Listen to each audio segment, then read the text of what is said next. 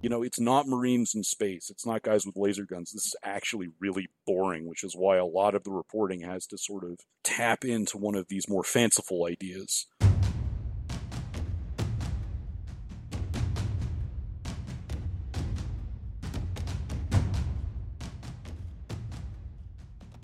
You're listening to War College, a weekly podcast that brings you the stories from behind the front lines. Here are your hosts, Matthew Gault and Jason Fields.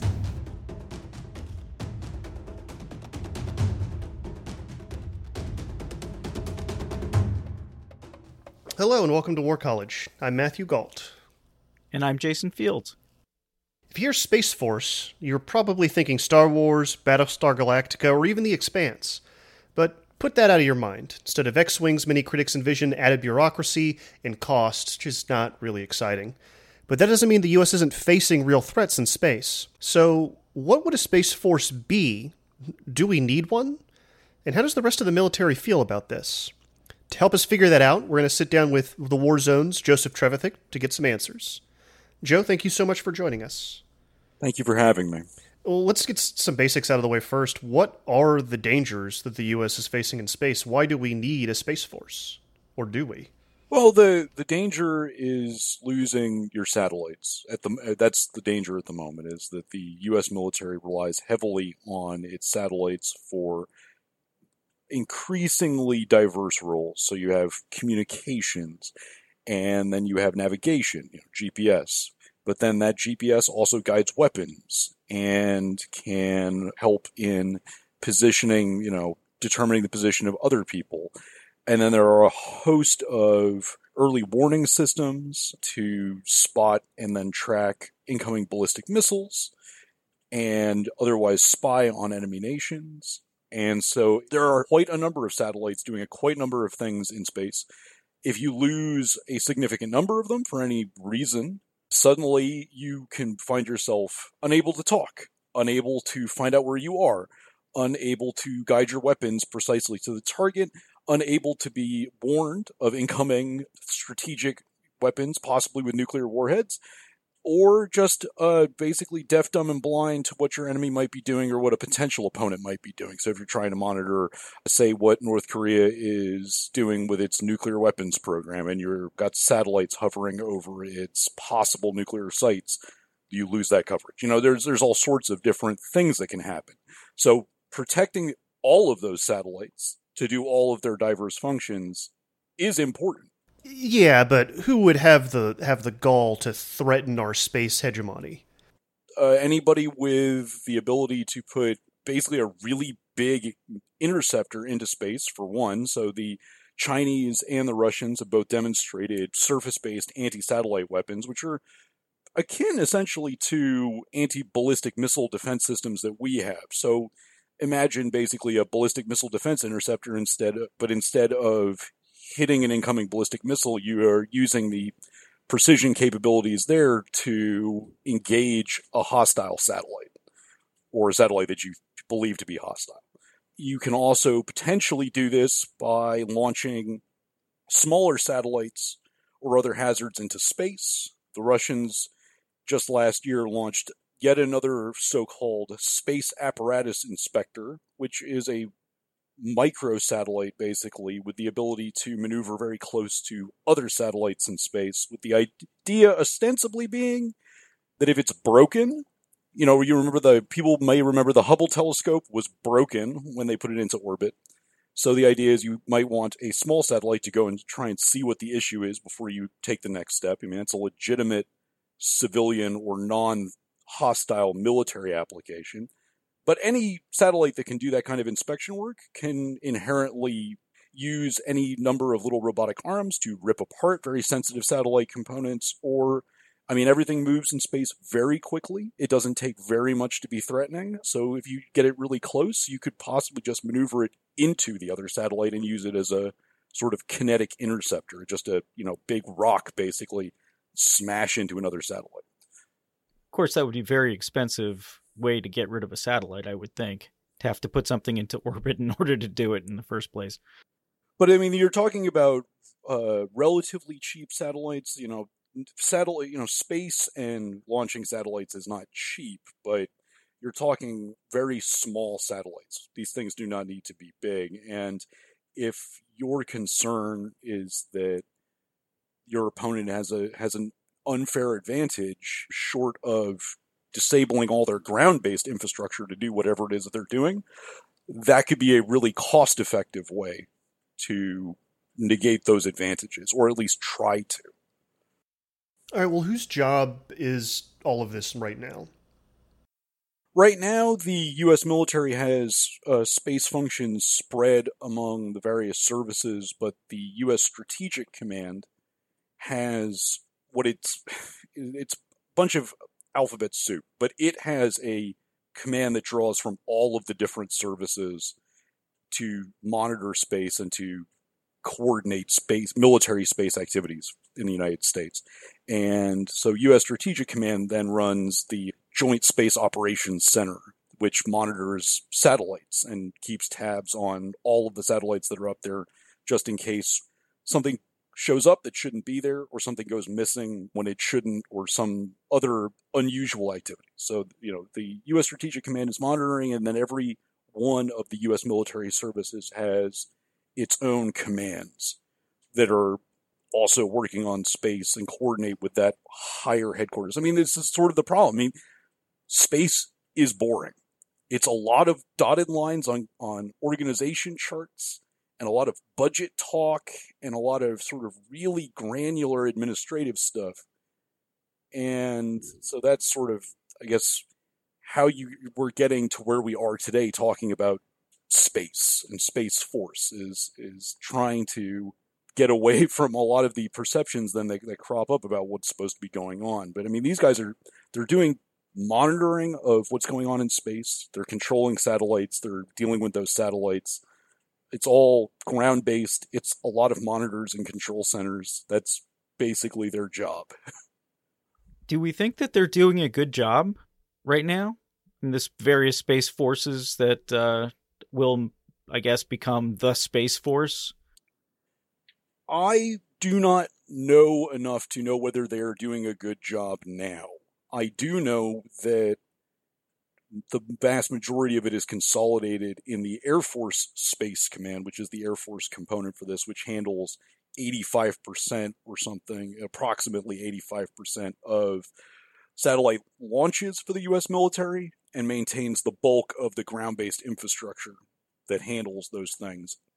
The argument that is being made is that the Air Force is too worried about everything else it does to focus appropriately on space. That is that is the argument that is being made. Well, what's the Air Force's counter argument? Are they worried about this? Are they upset? They feel like something's being taken away from them? What's going on? The Air Force is not publicly worried about this. The Air Force has come out and said that it is unnecessary and has come out opposed to the the creation of a new command and a new service. And these are two separate things. The US military is about to create a new unified command for space. And that will then bring in elements from all the services under one house, basically. But there is then talk of creating an entire new branch of the military on an equal footing with, you know, like the Army or the Navy, but for space. Um, and the Air Force has said that that's unnecessary and it would be a sort of bureaucratic nightmare. But they have not sort of publicly come out and, and said specifically, you know, we're worried about this. They just, they come out and say, we don't believe that this is the right path forward. You know, there's a lot of a lot of couching and a lot of euphemism and a lot of things like that. Most services don't care enough because it doesn't it's it isn't a majority of what they do every day. And so they they also have not issued clear statements uh, in opposition to this. The Pentagon, the uh, Secretary of Defense James Mattis in 2017 did issue a statement where he would you know voiced a vehement opposition to the creation of an independent space force. He has since changed his opinion for reasons that remain unknown to the public. He denies that this is a reversal of his opinion, which stands in stark contrast to everything he has said in the past and makes no sense. But if there was a change, it has been a change in favor of Space Force from the people who were actually in opposition to Space Force. The other question you had asked was Does the Air Force stand to lose? Yes, the Air Force stands to lose the entire part of its budget that goes to space. Uh, like I said, they are responsible for 85% of the space launches, and they maintain the infrastructure to do all that. They would go somewhere else to a new space force. And that's, I believe, 35,000 approximately individuals. So they would lose that manpower as well. And the other services stand to lose much, much smaller elements in this process. So again, they, they have a lower stake in this. It, it sounds a lot like with some with some differences when the Air Force was created. Yes, in many ways. The Air Force, of course, is still very new. The Air Force just recently celebrated its 70th birthday last year. Its birthday is coming up. It's one of these weirdnesses. I share a birthday with the Air Force, so I know the Air Force's birthday because it's my birthday. And the Air Force is very well aware of being new and very, very well aware of what it takes to carve out a new niche in the U.S. military. And I think they are worried that they are still in that process. And they're already being talked about being sort of cut up. Now, to be fair, the original legislation that was proposed for the 2017 fiscal year, which did not make it into that year's defense budget, called for creating the air the space force within the department of the air force in a relationship that would be akin to how the marines exist as a separate force but within the department of the navy and there was then a debate about whether the air force would get the final say then over space force's budget and other decisions and the way that the navy gets the final decision over the Marine Corps' budget and other final decisions like that. That is one of the many questions that has not been fully answered when it comes to this plan. Who thought that we needed a space force? Is there some lobby out there that said this is something that is just missing? The Space Force lobby, such as it exists in Congress, has almost been one one man Mike Rogers, representative of Alabama. And I think it's important to note that that Mike Rogers has been pitching this idea on and off for some time now. He has been adamant that the Air Force is not doing an adequate job with regards to space and that an independent space force is necessary. It is also important to note that Mike Rogers of Alabama has been proposing a, a arrangement that is now being put into motion in part to begin with at least that will transform the Air Force Space and Missile Center, which is at the U.S. Army's Redstone Arsenal in Alabama, into a new thing called the Space Development Agency, which will be larger and have a bigger budget and potentially draw in more people to the area. And I think that that's a an important point that needs to be noted in the overall scheme of this because it does seem interesting that the first top priority is to essentially increase U.S. military infrastructure in Alabama. And there's something to be said for the Army's recent decision to create this thing called Futures Command and how Futures Command went shopping to various cities around the United States. And there was a very big battle over where they were going to put that. And there's been no talk yet about where the Space Force headquarters would go, but I, I have some I have some theories on that. Well, what are your theories? My theories are that it may well it could easily go where the Air Force Space Command is, which is out in Colorado. It could also easily go at Redstone Arsenal or at a facility tertiary to that and those are very important budgetary decisions. Con- hey, sleepyhead. Why so sleepy? Oh, it's because your mattress is a bag of potatoes and scrap metal. You should try a Nectar mattress. With award winning layers of comfort, you can sleep easy knowing you got incredible value. Mattresses start at just $499, and you get hundreds of dollars in accessories thrown in, as well as a 365 night home trial and a forever warranty.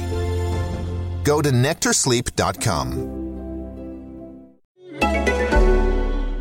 Congress will undoubtedly fight about in the same way that it fights about the creation, you know, fought about the creation of the Air Force and fought about the creation of where then all the little Air Force bits would go and where it still fights to this day about basing in general. I mean, all across the services. It's a major issue that, that doesn't get much play because it's, again, this is actually, you know, it's not Marines in space. It's not guys with laser guns. This is actually really boring, which is why a lot of the reporting has to sort of tap into one of these more fanciful ideas to try and drum up any interest. Because if you just talked about the realities, I mean, it's really nitty gritty. It's mostly robots, you know, kind of careening around and some minor laser fire, right? If even that, it's mostly guys sitting in a very dark room for very long shifts, making sure that if those robots in space start to exist, that they'll know about it first before something happens. Is there something about the United States that makes us particularly vulnerable to attack from space or attack of our stuff in space? We have more of it we have a lot of it and we rely heavily on it.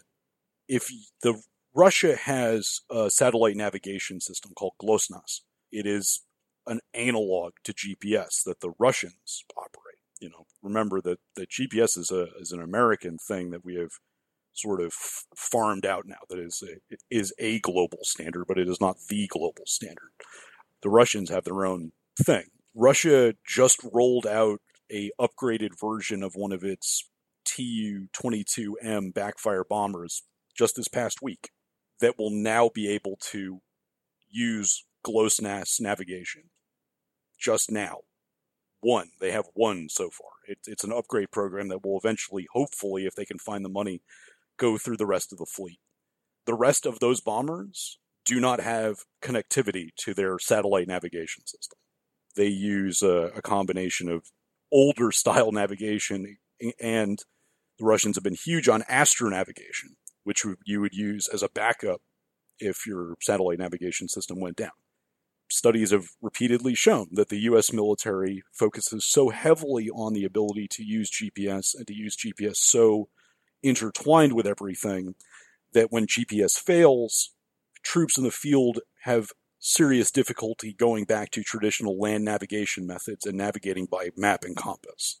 It is part of the American way of war now. GPS is integrated into everything. I mean, we talk about GPS guided bombs every other day. If GPS were to stop for 12 hours in a major battlefield, commanders would basically not be able to drop GPS guided bombs with any confidence in their ability to hit the target. Well, let me ask you this. How many satellites do you have to disable for GPS to go down? That I don't know. But I also know that that, that is a number that you can calculate. And if you decide that that's a very important thing for you to do, I would imagine you could make that happen. And I also know that it's it is a constellation of satellites working together. And so you don't necessarily need to destroy the entire constellation for the constellation to be not working at 100%. Uh, a quick Google, by the way, gives us 24. It's only 24 of them. So you, like you're saying, you knock out just a few of those, and the whole system gets kind of thrown out of whack. Well, it may not be as reliable, it may not be as accurate, it may not be as quick. And like I said, you don't have to have it down for a protracted period of time for it to be causing problems. If you're if you know that your opponent has difficulty navigating just basic navigation from point A to point B without help of GPS, and you would like to stall them at a critical moment, right? You find a find a way, which is also why the Russians are investing heavily in GPS jamming on the ground and GPS spoofing. Because if you jam the signal on the ground, saves you the hassle of having to blow up the satellites, has the same impact. Or if you spoof the coordinates and people can't trust where they are anymore, or more importantly, if you're flying a plane over guys in contact and you want to drop a GPS guided bomb really close to them because the guys shooting at your at your friendly troops are really nearby and you want to use that precision to hit the house across the street and everybody's agreed to this you lose confidence in the ability with uh, the potential for spoofing that it's not going to be 30 feet to the right or left or you know 30 feet right on top of your guys and these kind of incidents happen already because of the chaos and confusion of war and trying to figure out from a fast moving plane where people are on the ground. I mean, this is a thing that happens. So again, it, you know, this is just GPS. This isn't even all of the other things that we've talked about. This is just one satellite constellation. So thank God there are massive force fields protecting all of our satellites and we don't have to worry about any of this stuff, right? Right. We have none of that. I mean, satellites are inherently fragile. They're up in space. They're moving at, at, at, an exceptionally high rate of speed, in which case a small grain of dust is a danger. And so this is sort of the other thing. Yes, threats in space are real. Is Space Force going to get around the inherent problems that you face in space? You know, the argument, the argument that is being made is that the Air Force, which has to be worried about fighter jets, bombers, and things on the ground, doesn't have the time or the energy to put the the adequate focus on finding out what comes next to deal with all these threats. What about the idea of Terran born threats to things in space? We had talked about that briefly, and that there are ground based anti satellite weapons and then there are air launched anti satellite weapons. And so you don't even need to put your own satellites into orbit to, to have this effect. And again, countries that do not rely on satellites because they are expensive and complicated and you have to put a lot of infrastructure in place to get them to work. Countries that don't rely on them have see them as an asymmetric advantage that the United States has especially and have been developing these weapons as a potential counter to that as as you would expect someone to do. I mean that's that's not shocking that there have been developments in this regard and that those countries are very keen to preserve that capability themselves because there are treaties being discussed to ban weapons in outer space. There is right now there is a the only existing treaty bans nuclear weapons in space, but there have been tre- been proposals for treaties that ban any kind of weapon in space. And the general hangup in the arms control community, you know, in the international arms control community is how do you define a weapon in space? If we ban weapons in space but don't ban any of these ground based or, or air launched anti satellite weapons, does it matter? And if we don't, you know, can we do this in such a way that we're banning the development somehow of this capability so that if somebody decides they don't want to be party to that treaty anymore, that they don't just wake up the next morning and suddenly just put a bunch of anti-satellite interceptors into production, you know, tomorrow. And, you know, as we've stated, the countries without satellites have a distinctly lower incentive to worry about many of these questions. Russia and China, you know, they don't they're not particularly worried about they're worried about banning weapons in space because the United States is talking about revitalizing programs to develop space-based ballistic missile weapons and uh, defense ballistic missile defense weapons and such things. The Russians are not talking about doing that, so they want to both ban that but also create a system in which if the United States fails its obligations that they are prepared to respond, which is why they want this carve out for ground based anti satellite weapons. It's you know, again, this is like, you know, that's that's a, an equally boring thing because it's a bunch of diplomats sitting in a room trying to hash out the details of an international arms control treaty, which most people don't have the time or the energy to sit through on a weekend and try and explore basically the last 40 years of this discussion or more. I mean, you know, the, the, the most recent discussion that has happened in earnest starts with the Reagan era program to put ballistic missile defense weapons in space, which thankfully got canceled in 1993, but now is back. You can call it Star Wars. It's okay. We call it the strategic the Strategic Defense Initiative Organization. Yes, yes, we're talking about Star Wars, eh, which which rightly derisively described as I mean the the last of about two or three dozen I feel like concepts for weapons in space was a system called Brilliant Pebbles, which would have placed uh, thousands of microsatellites in orbit, basically everywhere. And then if a missile showed up, they would smash into them and that that program was estimated to cost tens of billions of dollars in 1990. Well, let, let me ask you a, a big picture philosophical question about all of this then. Why does it seem as if humanity's dreams about space have now become humanity's dreams of putting weapons in space?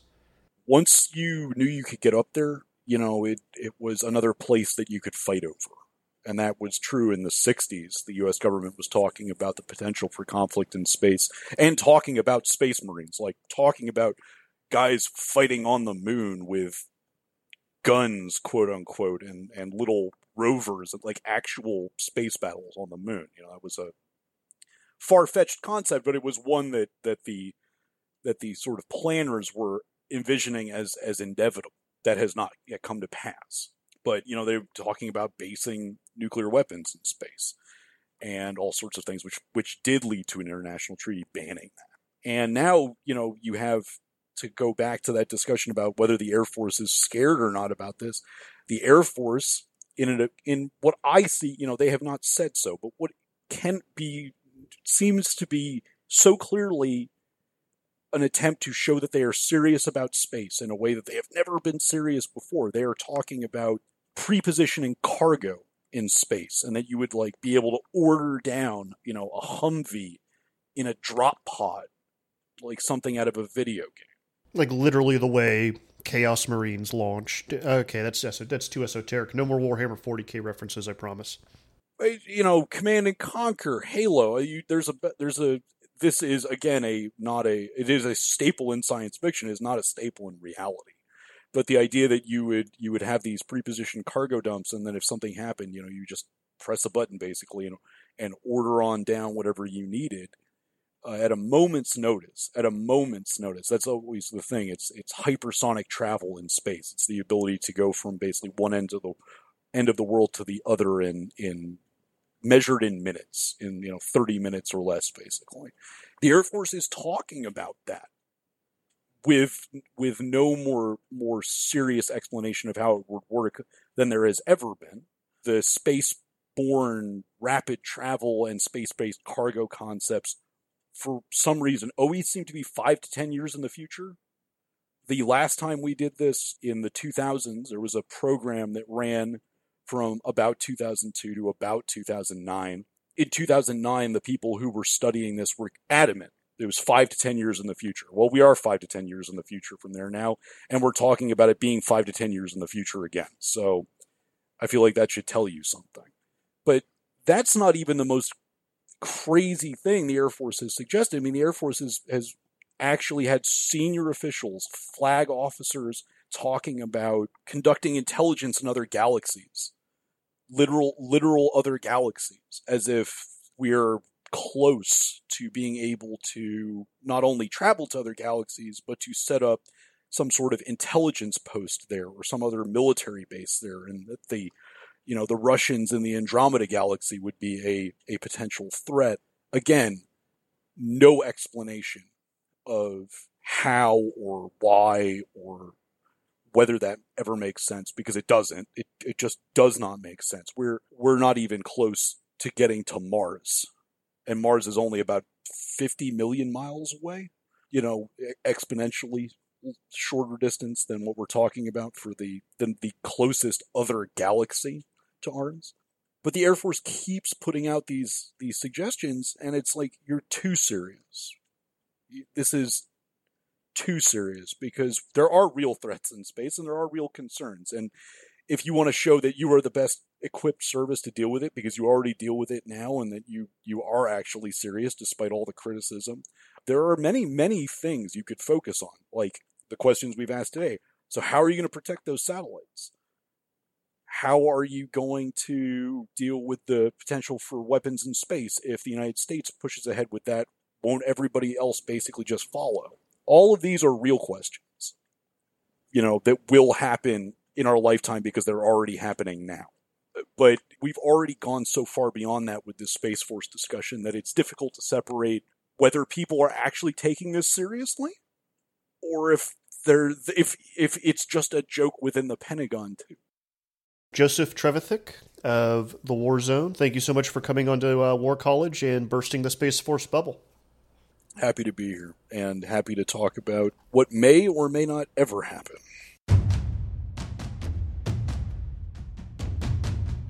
Thanks for listening to this week's show. If you enjoyed it, let the world know by leaving us a review on iTunes or wherever you got the podcast. We're putting transcripts of most shows online at warcollegepodcast.com. And you can reach us on Twitter. We are at war underscore college. And on Facebook, facebook.com slash war college podcast. We'd love to hear from you, so hit us up. War College is me, Jason Fields, and Matthew Gault. We will be back next week.